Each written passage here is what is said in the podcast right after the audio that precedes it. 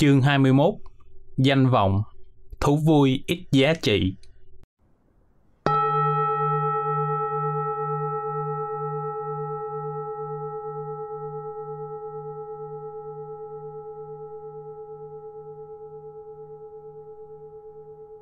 Một Dịch nghĩa. Đức Phật dạy rằng, người chạy theo dục vọng thế tình để khát khao hư danh, đến khi thỏa mãn được hư danh, thì thân này cũng già suy rồi. Đam mê danh vọng dung tục mà không trau dồi đạo giải thoát chỉ uổng phí công, nhọc thân xác. Cũng như đốt hương, tuy cũng nghe được mùi hương, nhưng khi thưởng thức rồi thì hương không còn nữa, mà lửa hại thân vẫn lê bước theo sau mãi.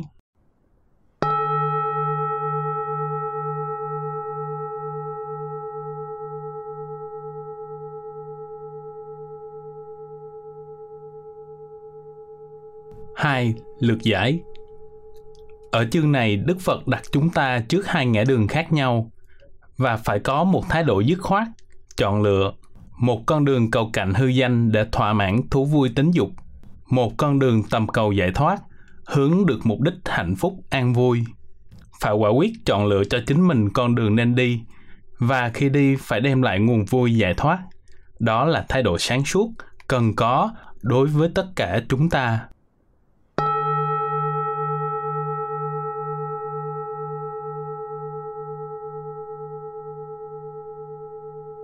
Một Câu cạnh hư danh là thuộc tính của người tham dục.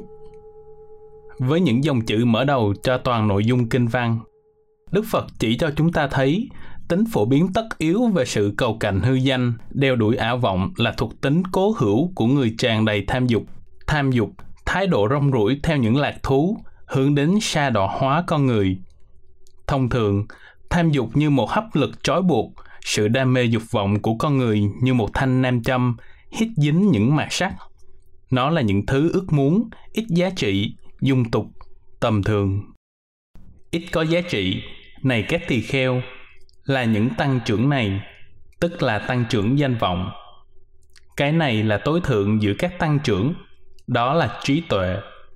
Do vậy, hãy học tập như sau. Tôi sẽ làm tăng trưởng sự tăng trưởng trí tuệ. Đó ta cũng thấy thái độ đức phật bao giờ cũng là thái độ dứt khoát, giữa thiện và bất thiện.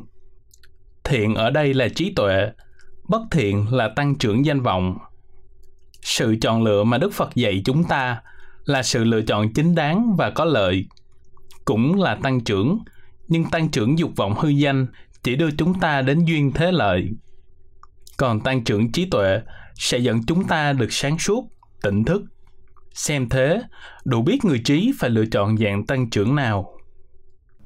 Khác thay duyên thế lợi, khác thay đường niết bàn, tỳ kheo đệ tử Phật, hãy như vậy thắng chi, chớ ưa thích danh vọng, hãy tu hành viễn ly.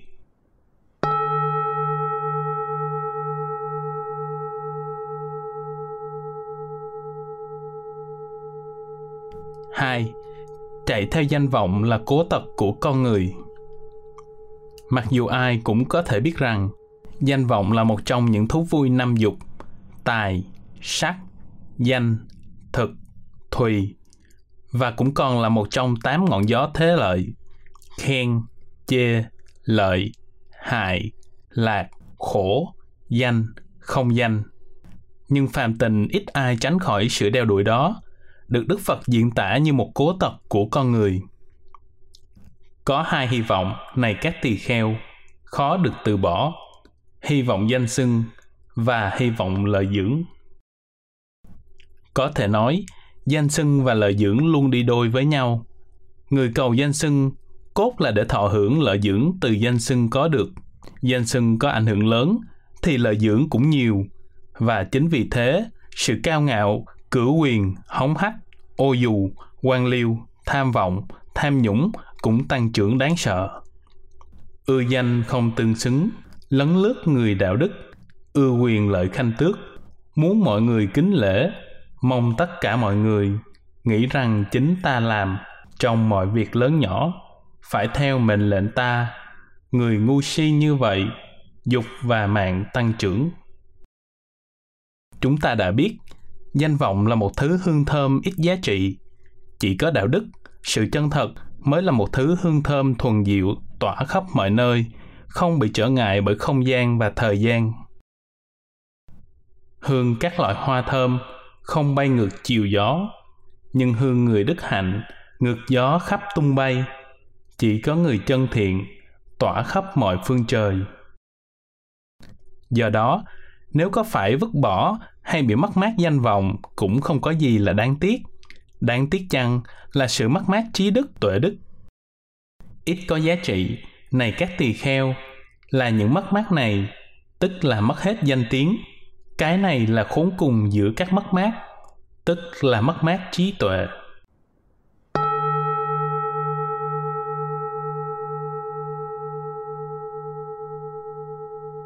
Ba thần bất tòng tâm trong cuộc chạy đua danh vọng.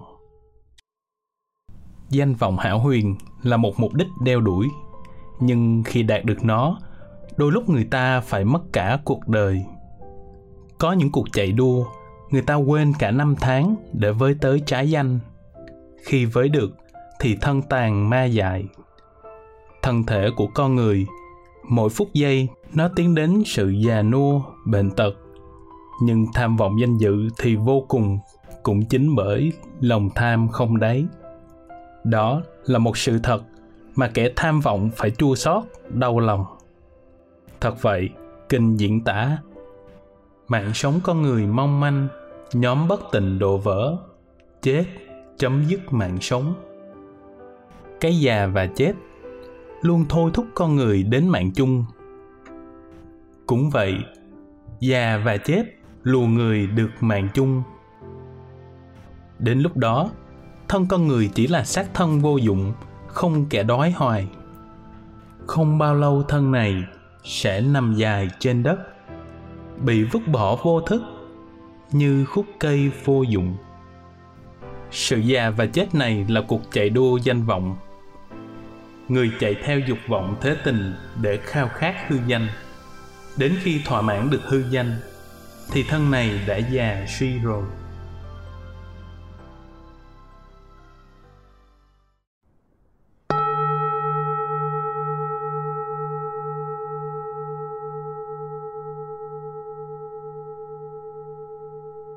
Bốn, hậu quả của sự đam mê danh vọng.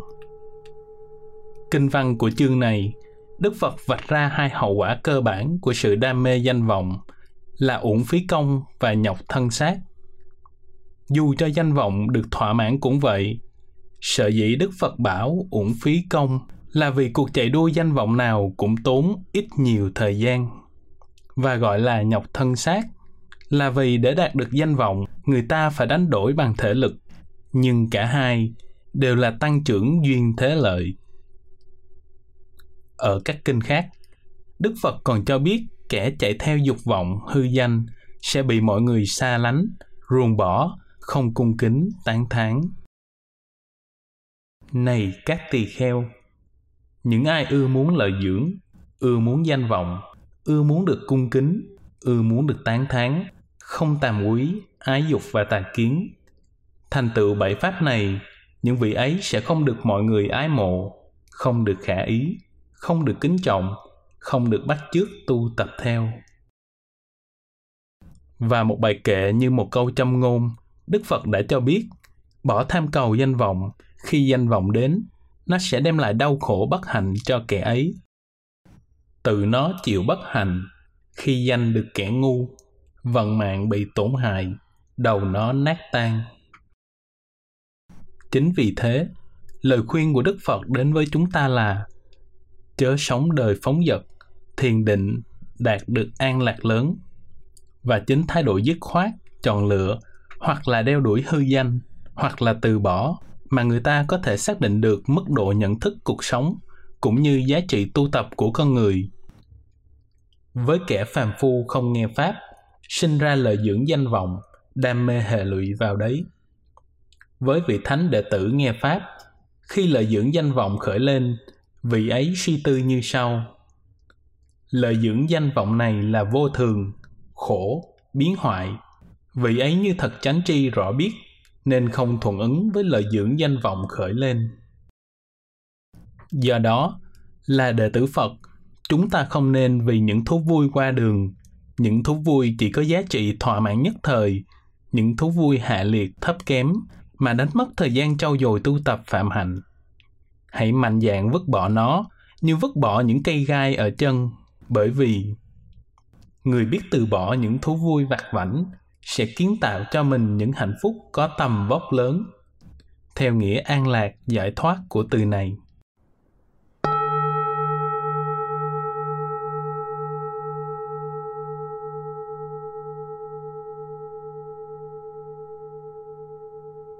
Năm vài tư tưởng gợi ý qua kinh văn của chương này.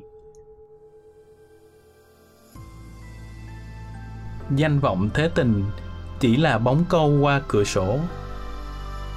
Hãy xem những cái bong bóng nước, lấp lánh nhiều màu sắc, nhưng thoáng đó rồi mất đó. Chạy theo hư danh lợi dưỡng, tuy nhiều đam mê nhưng không giá trị thật sự giá trị của con người không ở cái uy danh mà là đạo đức.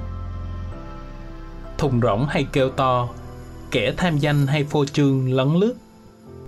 Một xã hội muốn tiến xa, trước hết phải loại bỏ những phần tử háo danh nhưng vô thực chất. Xã hội trì trệ, đạo đức xuống cấp, giáo hội không đi lên được, cũng bởi kẻ lãnh đạo chỉ có hư danh, không có năng lực.